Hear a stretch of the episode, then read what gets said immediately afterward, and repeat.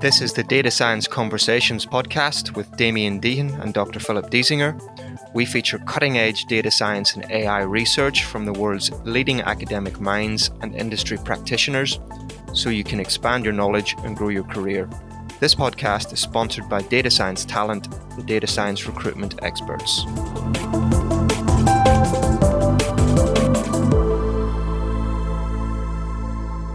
Hello and welcome to the Data Science Conversations podcast. My name is Damien Dehan and I'm here with my co-host, Dr. Philipp Diesinger. Today we're talking about a subject that is extremely important for delivering successful outcomes in data science. The topic is data reliability, and joining us from San Francisco to reveal the latest advances in the field are Lior Gavish and Ryan Kearns.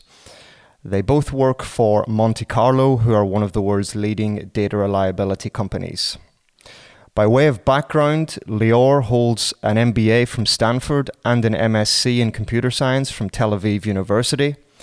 And after spending the early part of his career as a software engineer in the early 2000s, he co-founded a startup acquired by Barracuda that specialized in machine learning products for fraud prevention. In 2019, he co-founded Monte Carlo, where he is the current CTO. Lior is also the co-author of a brand new data quality book forthcoming on O'Reilly. Ryan Kearns is a founding data scientist at Monte Carlo, where he develops machine learning algorithms for the company's data observability platform. And together with the other co-founder, Barr Moses, he instructed the first ever course on data observability. He is the author of Monte Carlo's highly regarded Data Observability in Practice blog series. And in addition to his work life at Monte Carlo, Ryan is also currently studying computer science and philosophy at Stanford University. Welcome, guys, to the show. So good to have you both on. Thank you, Damien. Great to be here. Thanks for having us. If we just start with your background in the area, Lior, could you explain how you ended up working in the field of data reliability?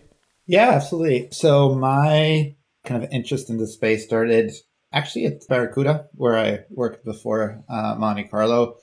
We were building new capabilities that use machine learning and analytics to solve certain fraud issues that are particularly hard to find using more traditional rule-based systems. We built a product that was wildly successful. It became the fastest growing product that Barracuda ever had. And I, as the person responsible to deliver that product to customers, one thing that was top of mind is delivering great service and a great experience that works very consistently.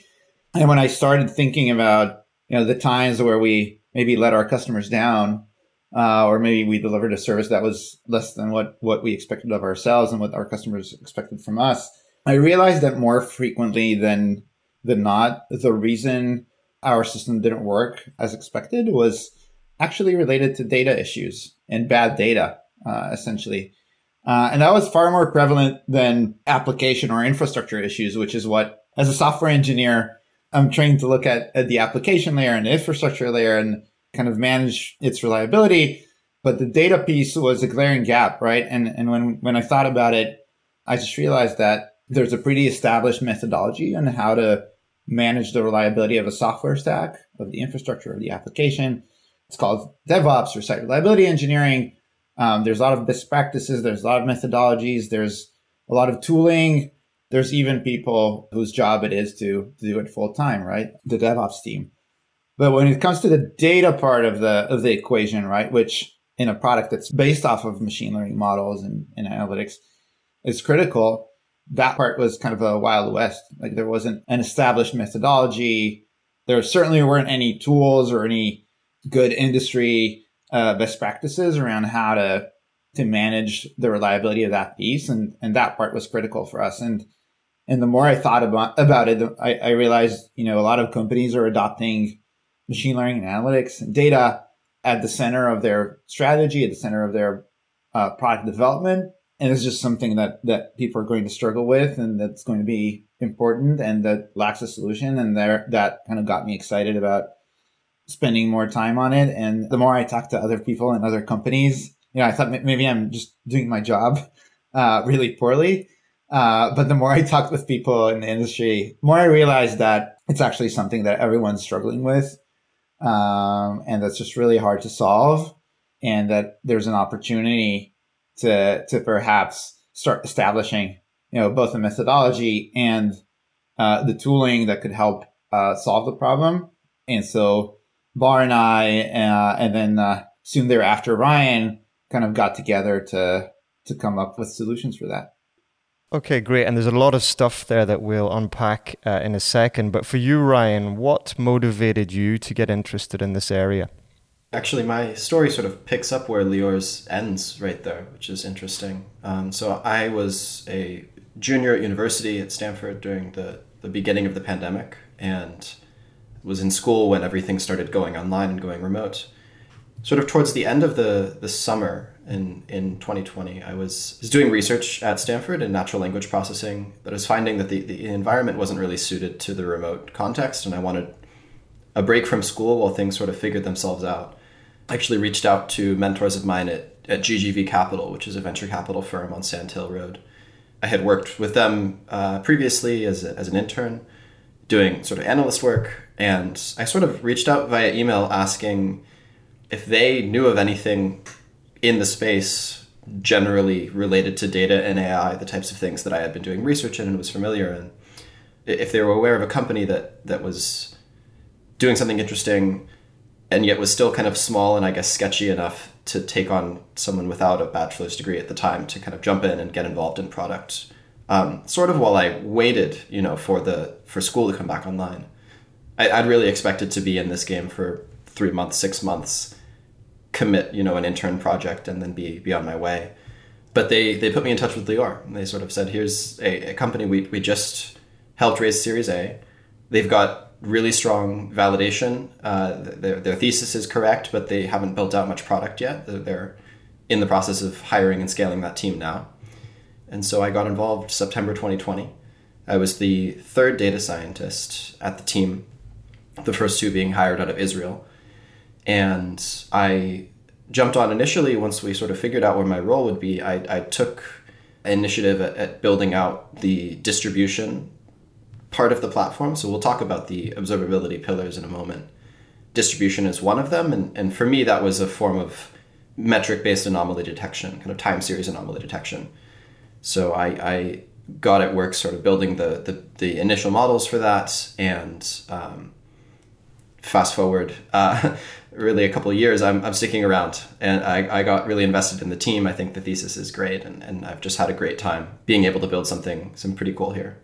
Lior, you touched on it a second ago. Why do you think it's such a difficult problem to solve? You know, data reliability, data quality, what's that about? So if you think about how data systems work, they are pretty complex, right? There's a lot of data sources, if you will, that are feeding into those systems. And then that data gets transformed, and aggregated and modified in various ways. And it gets used to train models and do inference and provide analytics. And it involves a good amount of variability, right? Like it has all the complexity that any software system has, right? You know, the infrastructure could fail, the code could fail in odd ways. And it has the added complexity of working based off of a lot of different data sources with sometimes high volumes of data and a lot of diversity, if you will, of types of information that you need to take in. And you typically don't control that information, right? It's coming from sometimes other teams in your own company and sometimes data that's external to your company, right? The complexity there makes these things brittle, right? Any change to one of the sources, any change in how the data is structured or how the data behaves or the semantics of the data can have unintended consequences downstream, you know, affecting the end product. And similarly, any issues with the infrastructure or the code that's running can cause data issues. And also there's complexity around the teams that are building those systems, right? You know, not too long ago, data was maybe a hobby for a small team in a company. Now, some of our customers have hundreds of people building those data systems, right? And the more people you have building, the harder it is to communicate, the harder it is to synchronize, the easier it is to make changes that have unintended consequences that break the system, right? And so the need to have observability in place increases, right? And observability really is the idea that you're able to measure the health of your data system, right? You're able to say, like, is the system behaving the way I want it to or I expect it to? It is a challenging problem because of that complexity, right? You have to understand the data that's flowing through the system. You have to understand the code that's transforming that data, and you have to understand the infrastructure that runs the whole thing. And so it's a really meaty topic. The good news is that there's a lot that can be done, and there's a lot of problems that everyone across the industry is struggling with that can be solved in a repeatable manner, if you will. But it's certainly no easy feat, and most teams will struggle to commit enough energy and resources to solving it on their own, which is why we thought it would be incredibly powerful to create a solution that can be adopted by any team to address those challenges. Obviously, what you're describing, those problems are not new. Maybe they have become more relevant in recent years, yeah, with growing data amounts and so on, yeah, moving to the cloud and so on, faster turnovers of systems and so on. But typically what you're describing is part of data governance concepts, right, and MDM concepts. Could you describe a little bit what's different on a conceptual layer between data observability and those standard kind of data governance frameworks? The biggest change is how data is productized and gets consumed, right? I think historically, the way you'd consume data is you'd have a data analyst run a lot of queries, do a lot of analysis, put it all in a binder, and share it with the executive team, for that matter.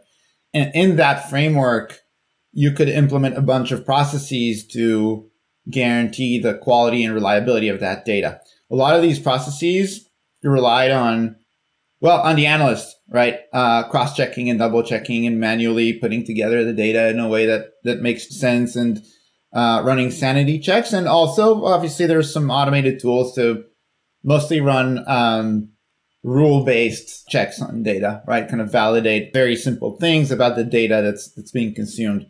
What's changed is just the scale of the problem, right? You know, data is something that people consume across companies, right? Like we have customers where the majority of people in the company are consuming data off of dashboards every single day to do their jobs. We see companies where, you know, you're training machine learning models that are then going to make a lot of decisions on your behalf, and you need to know that this is going to work. And we see products where data gets presented directly to the company's customers as part of the digital experience, as part of the service that they're getting. Those data products no longer have that luxury of having an analyst go and double check and triple check. And the complexity of the system makes a rule-based approach less tractable and less practical, right?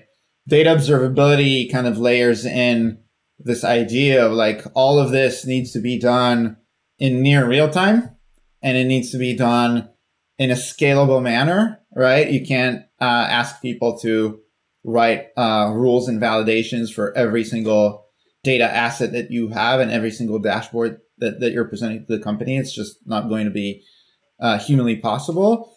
And the other part of it is you need to give people the tools to deal with data reliability challenges, right? And so in order to allow teams to really handle those problems and understand them and resolve them and act on them, you have to bring in a lot of context, right? You have to bring in a lot of information about how the system operated and the metadata and the code that ran in the system, right? And give people a lot of powerful tools to diagnose and solve these problems relatively quick, right? That's the biggest change, at least from my perspective, going from like the data governance, data quality world, and into data observability. So imagine, you know, you are in the shoes of a big corporation, basically, that has a running data governance framework. Yeah, they're obviously never perfect, yeah, but they do their job. If they want to upgrade now to establish data observability, right, how would they do that, right? Is it like completely replacing? Is it adding a few or making a few changes here and there? You know, how would that work and how would that integrate with the standard process? There's several approaches, right? One approach is definitely to start building out tools to augment the existing data governance capabilities in-house, right? And we see corporations doing that, kind of starting to augment their existing governance and data quality initiatives with starting to track their logs properly, starting to track their schema, starting to track their lineage, starting to do a little bit of anomaly detection to scale things up in an easier fashion. So you could definitely put together engineering resources behind it and start building it out to augment the current capabilities. Another approach would be to implement a solution from a vendor, and you know, Monte Carlo is an example of that, right? Our customers chose to do that, where you kind of get a kind of a unified solution. Like anything, I don't think you switch overnight and throw away everything you did. That's usually hard to accomplish, but kind of gradually layering in and augmenting capabilities, right? And you know, taking the data quality stuff and starting to augment that with a machine learning based approach to data quality and data reliability, and starting to augment that with the metadata and lineage information that you get from an observability tool can really help accelerate current processes and really reduce noise, right? Like one of the challenges with data governance is just creates a lot of noise. And so you can actually layer in an observability tool to reduce the amount of noise and increase the amount of coverage and gradually adopt it as you're taking advantage of the capabilities of a modern tool. Can we make it a little bit more concrete?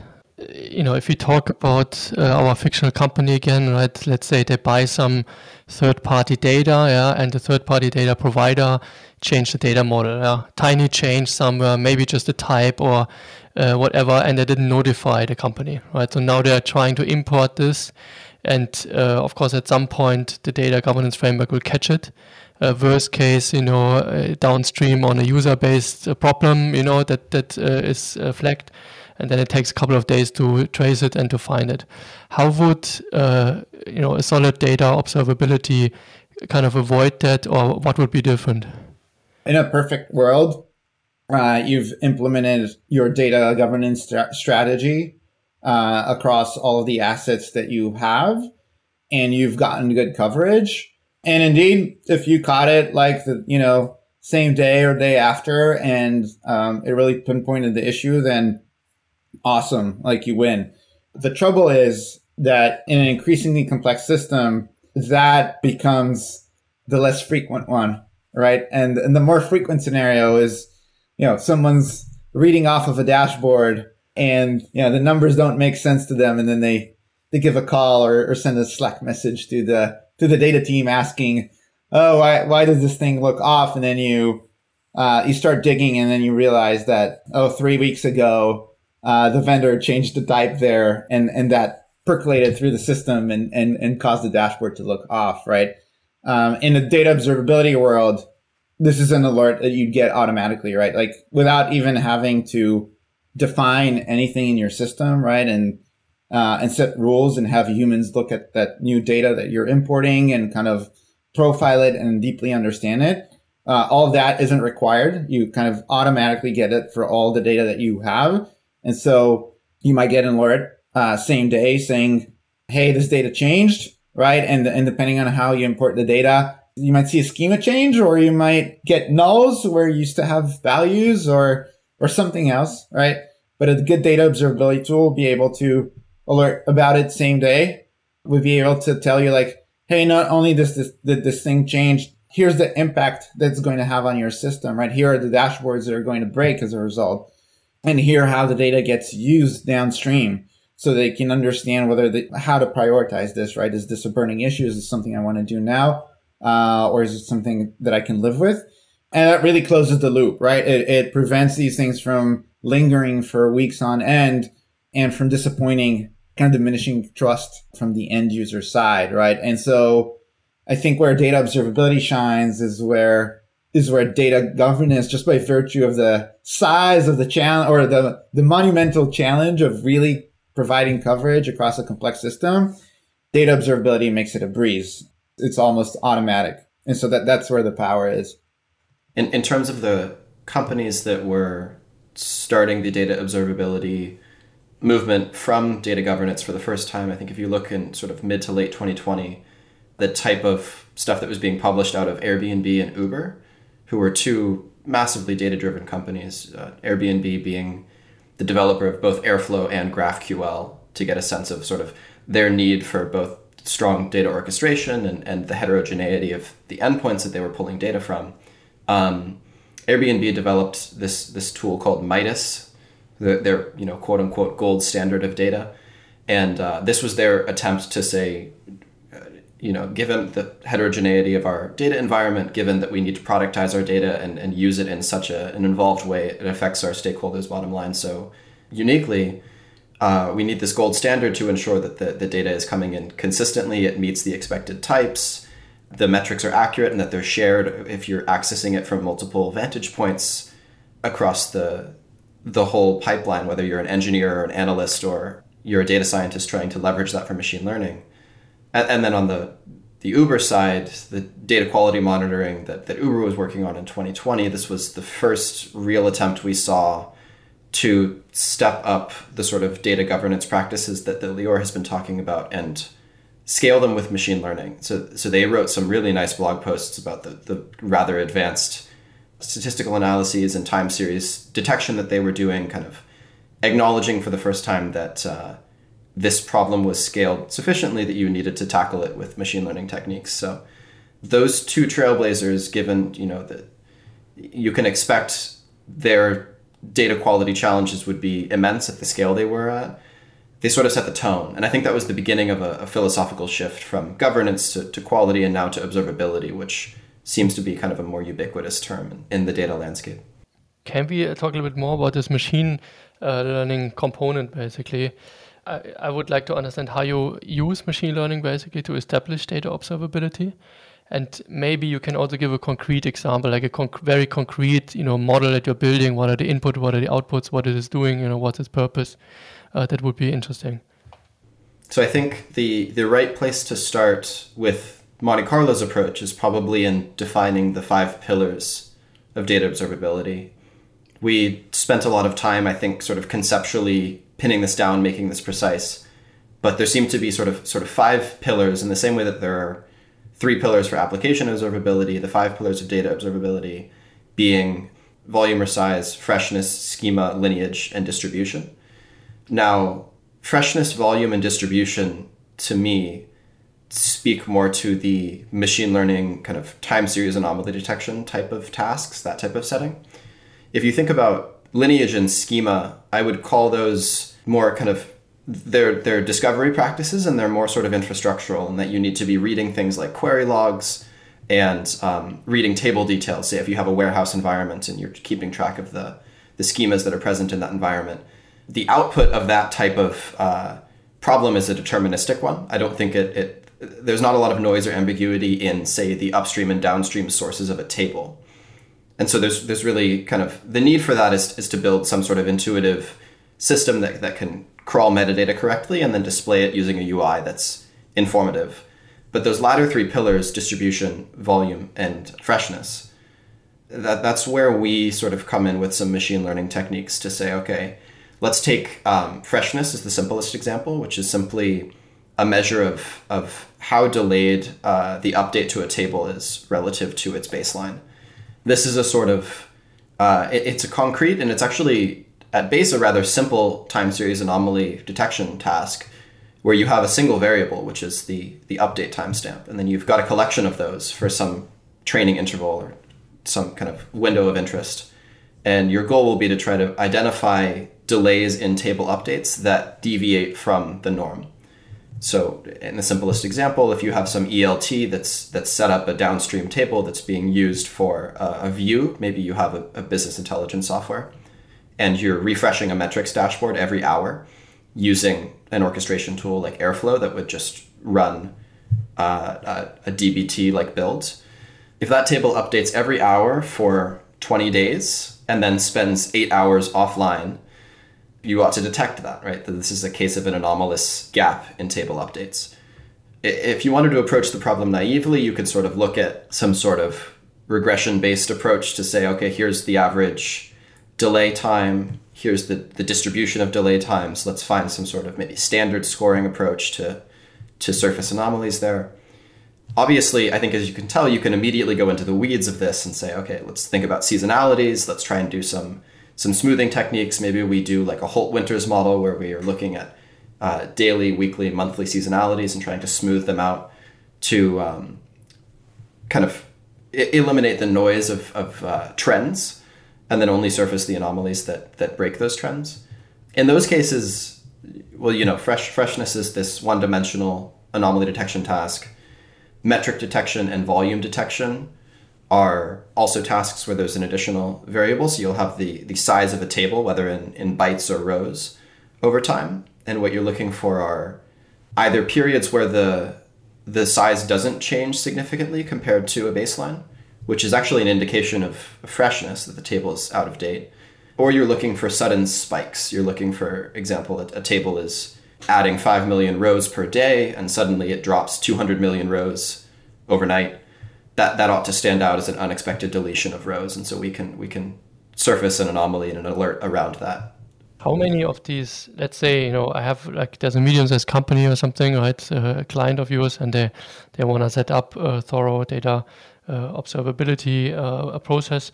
How many different machine learning models would they need for that? And maybe follow up also, you know, who is taking care of those, right? It approaches a little bit of a meta level there, you know, where you have another layer of data on top. Is this kind of a platform approach that you're driving, or would it be, you know, a group of experts that are just, you know, constantly monitoring these vast amounts of data flowing through the organization? These metrics, even a pretty small data environment would have many thousands of those. Think about the sheer number of tables that again, even a small data environment would have. And in some of the larger data environments that we serve, there's hundreds of thousands of tables, right? And each table essentially generates metrics, right? Starting from, you know, from the freshness example that Ryan mentioned and from the volume, which are kind of the basics. And then not all, but some of a significant amount of tables will also generate additional metrics around the fields and the data itself that's stored within tables, right? And so really in practice, when you're talking about building those models that Ryan mentioned, you would need to build anywhere between thousands and hundreds of thousands of those just to cover a single environment. Whatever you do, this is going to have to work at scale.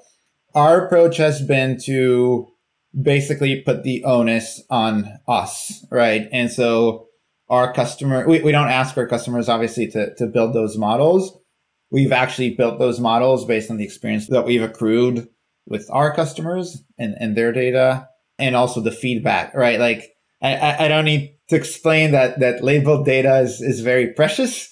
And so by now, with hundreds of customers over the course of a couple of years, we've been able to collect a good body of supervision that allows us to build pretty good models, you know, for all those different metrics that we collect, which really removes that onus from our customers and from their teams. And that's really our objective, to, you know, to simplify it. And that's been very effective so far. Yeah, I think there's sort of two types of scenarios. One is this sort of deterministic SLA, service level agreement, where say you have a metrics dashboard and it's a spoken agreement that this dashboard is never displaying data more than 6 hours old so that you can use it for real-time decision making, say. In that case, you might as well just sort of define a SQL unit test that runs against this table periodically and surfaces whenever that SLA has been breached. That's deterministic, and you can get a lot of traction out of these types of detection techniques that are understandable and sort of built uniquely to like a particular table and a particular SLA. That's maybe 1% of the tables in a modern data environment. And in the majority of cases, as Lior is mentioning, you have hundreds of thousands of tables. You know that they're supposed to adhere to certain vague standards of being up to date and being of a predictable volume and having a schema that is understandable, having, say, certain columns that obey certain relationships where, you know, an ID column should never have nulls or a spend column should never have negative numbers, those types of implicit constraints. But you're not going to go about defining unique monitors to tackle every single one of those buckets. It's just not scalable, right? So our approach is to have quite a bit of the monitoring enabled out of the box. And so long as you can set up a data collector that can read metadata and build out those time series for freshness and row counts and look at the rate of nulls over time at a column. We've built a family of, I would say, round about a dozen models. Some of those are ensemble models that will split tables based on certain characteristics and detect separately, but those ought to cover, I think we say, around 80% of the use case for an environment to pick up things that you wouldn't know to measure for and to sort of range across the entire end-to-end system and any ETL pipeline or ELT pipeline that you'd be interested in monitoring. Do you have quite an interesting story where you went into a company, they had a specific problem that is a good example of this? I can't remember the particular company where this came up, but I remember this particular case where we were able to build metric monitors. So we call it field health, but field health will measure a number of different dimensions for a column. So the approximate percentage of unique values, the number of non-null values, the number of non-zero values. And then if we have what we call advanced monitoring enabled, which is a sort of more expensive form of monitoring, we can do tracking of numeric fields. So looking at the actual distribution of a column with a bit more intensive querying on their end.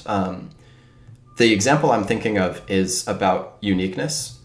And this is a particular case that we will often find, and in this case, this happened immediately upon onboarding the customer. We set up a monitor and it had been training for around a week because we allow for a certain amount of warm-up time to learn trends. The field health monitor detected a deviation from 99 to 98% unique to 50 to 49% unique over a single transformation. And what that means is that they've duplicated the entire table size. That's a very particular type of bug. Actually, it has a precedent. So the whole reason there's a data quality initiative at Netflix, at least according to their sort of PR approach to this, where they talk about this at conferences, they had their system go down worldwide, I think, for 45 minutes because they had a table duplicate data. And then there was a unit test checking for the uniqueness of an ID column. That failed because they had duplicated each ID, and then the entire pipeline downstream from there went down. The UI was unusable, like the Netflix was unusable. In our customer's case, this was not so dramatic. I think it was, they had figured out that there was some bug they pushed to some ELT job somewhere that was duplicating a model when it should have been refreshing the whole table. And they resolved that for sort of a low cost. But you can think intuitively that 99% unique would have been 50% unique and then 25. And then before you know it, you're doubling the size of your table every time you run a transformation. So potentially dangerous use of, you know, the extra unnecessary compute. That's like a very, very kind of conventional case of had you not been monitoring this metric, this unique metric, you would have had to find that out by accident somewhere down the line. And just to provide the kind of business context to that, you know, they use their data pipelines to do billing, right? To charge their customers, right? So, you know, there's been a number of cases where we're putting observability in place, catches these sort of bugs. And what Ryan described is a very good example, duplication, right? Which could have resulted in charging customers twice, right? Or you have other customers that use data to determine their marketing investments, right? And some of them spend a lot of money on digital ads. So imagine them spending a lot of money on the wrong channels, right? And so there's a lot of cases where what seems to be like a mundane bug, right? Duplication data or a null in one of your fields or a table that missed an update is actually part of a critical business process that has a lot of implications on the and high visibility, honestly. Like these are things we had one customer, again, I won't name names, that was about to report, wrong numbers to the street. It's a public company, right? That's not good for share price and all the reputation and legal risks that go with that, right? And so these somewhat mundane bugs can have a lot of repercussions, and being able to know about them in real time and react to them is business critical. Yeah, so in my head, I'm still wondering basically if you imagine, a standard data governance a framework or something like that, how it would look without and with data observability. How would that look, if we have the data governance model of 5 years ago, which is a very standard, a well-established process with, policies around it and so on, like we discussed, fixing things upstream and so on and so forth, all of that. If you compare that to where we will be maybe in 10 or 5 years or whatever, right, where you see the journey going, like what would be the things that stand out the most to you? What would you imagine are the big differences there? To me, it kind of really reminds me of the, historical separation between, developers and operations, right? Like data governance is oftentimes like this separate function, if you will, where you have data stewards and they're expected to magically ensure that the data that the organization has is reliable, but also secure and compliant, right? Like there's elements of a governance program around that, right? But it's very much A, manual toil, and B, very much separated and independent from the business, if you will, right? And so these people struggle, right? They have a huge amount of complexity to manage, and they oftentimes lack the context, right? They don't fully understand where the data is coming from and where the data is going. And you can't blame them, right? Because they're not the people building it. And they have more and more data on their hands and probably you can't increase headcount in proportion to your data. That would be extremely hard. And so like, if you think 5-10 years ahead, like at least my bet is that it develops into this model that's closer to, to DevOps, where data stewardship is not really a separate team. It is actually embedded with the teams that are building and using the data, right? And those teams own, not only building and creating insights out of data, but also guaranteeing its reliability and its compliance and all the good things that we hope to get from a data governance team. And they use tools that allow them to do that in a scalable fashion, right? What we talked about, right? Kind of using machine learning and using rich contexts about their systems that go beyond just the data, but also the infrastructure and the code that are involved there. And so for me, that's the shift we'll eventually see. And yeah, maybe one day they'll be called data reliability engineers. I don't know. But if I had to bet, that's kind of where the world is going.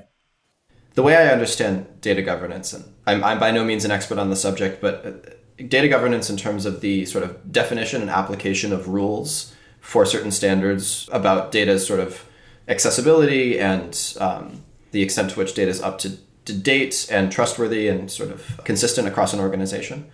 Machine learning and the approaches we can take towards just sort of defining generic algorithms for detecting different categories of what we call data downtime, so periods when data goes offline in much a similar way to application downtime. You unlock this great combinatorial problem once you've actually built up an infrastructure for detecting things like freshness incidents. You can look both downstream to try and identify the specific job pipelines and sort of operational data sources, API gateways or logs, traces, everything that's upstream, and sort of look for culprits, define a sort of run book, and have a sort of structured way towards resolving that incident in real time. Likewise, as I think Lior has been saying, you can look downstream if you can connect an end-to-end observability platform that not only investigates data quality in the warehouse, but understands the, say, business intelligence architecture where that data is being fed. You can flag the dashboards that will be offline as a result of an incident. And so it's that sort of end-to-end, both the root cause analysis and the downstream impact, that they scale better to modern data ecosystems that are constantly evolving. They have partitioned tables and sharded tables, the types of things that are very hard for humans to understand because they're all auto-generated and the data is distributed to a massive amount of sources among shareholders who don't understand the context of a certain schema or where it's going downstream. So I think machine learning is the right tool for this task because there's a massive amount of noise and we can siphon that down to meaningful, programmatic steps and discoveries to make that resolution process easier. So Lior, you've got you're a co-author of a book that's due out soon. Do you want to quickly tell us about that and when we can expect to see it? Yeah. So it's very exciting. We've been working on a book called Data Quality Fundamentals. It will get published by O'Reilly. There are some early chapters that have already been released. So please visit our website and montecarlodata.com to get access. And the book really walks data practitioners step by step, how to think about data quality, how to embed it in kind of modern data systems, and also goes deep into some of the techniques that can be used to accomplish that. Whether you're building it on your own or implementing a tool like Monte Carlo, or just curious to understand how to control data quality in your system.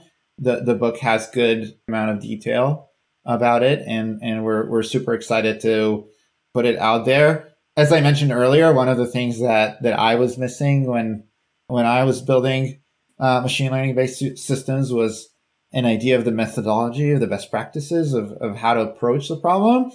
And hopefully the book can help answer some of these questions and even get to deeper levels about how to actually do it and implement it. So I'm personally really excited about it.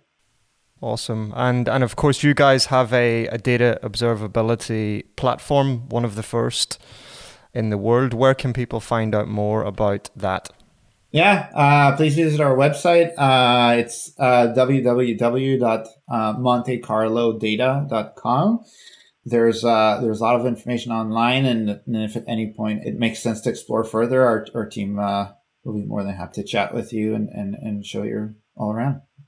And on that site, we'll put a link in the show notes, but on the website there is a fantastically detailed and well-written blog series with lots of great information about the emerging discipline of observability. So, unfortunately, that concludes today's episode. Lior and Ryan, thank you so much for joining us on the show today. It was a real pleasure having you on. We wish you the best with the forthcoming book and all of your endeavors at Monte Carlo. Thank you also to my co-host Philipp Diesinger, and of course to you for listening. Do check out our other episodes at datascienceconversations.com, and we look forward to having you with us on the next show.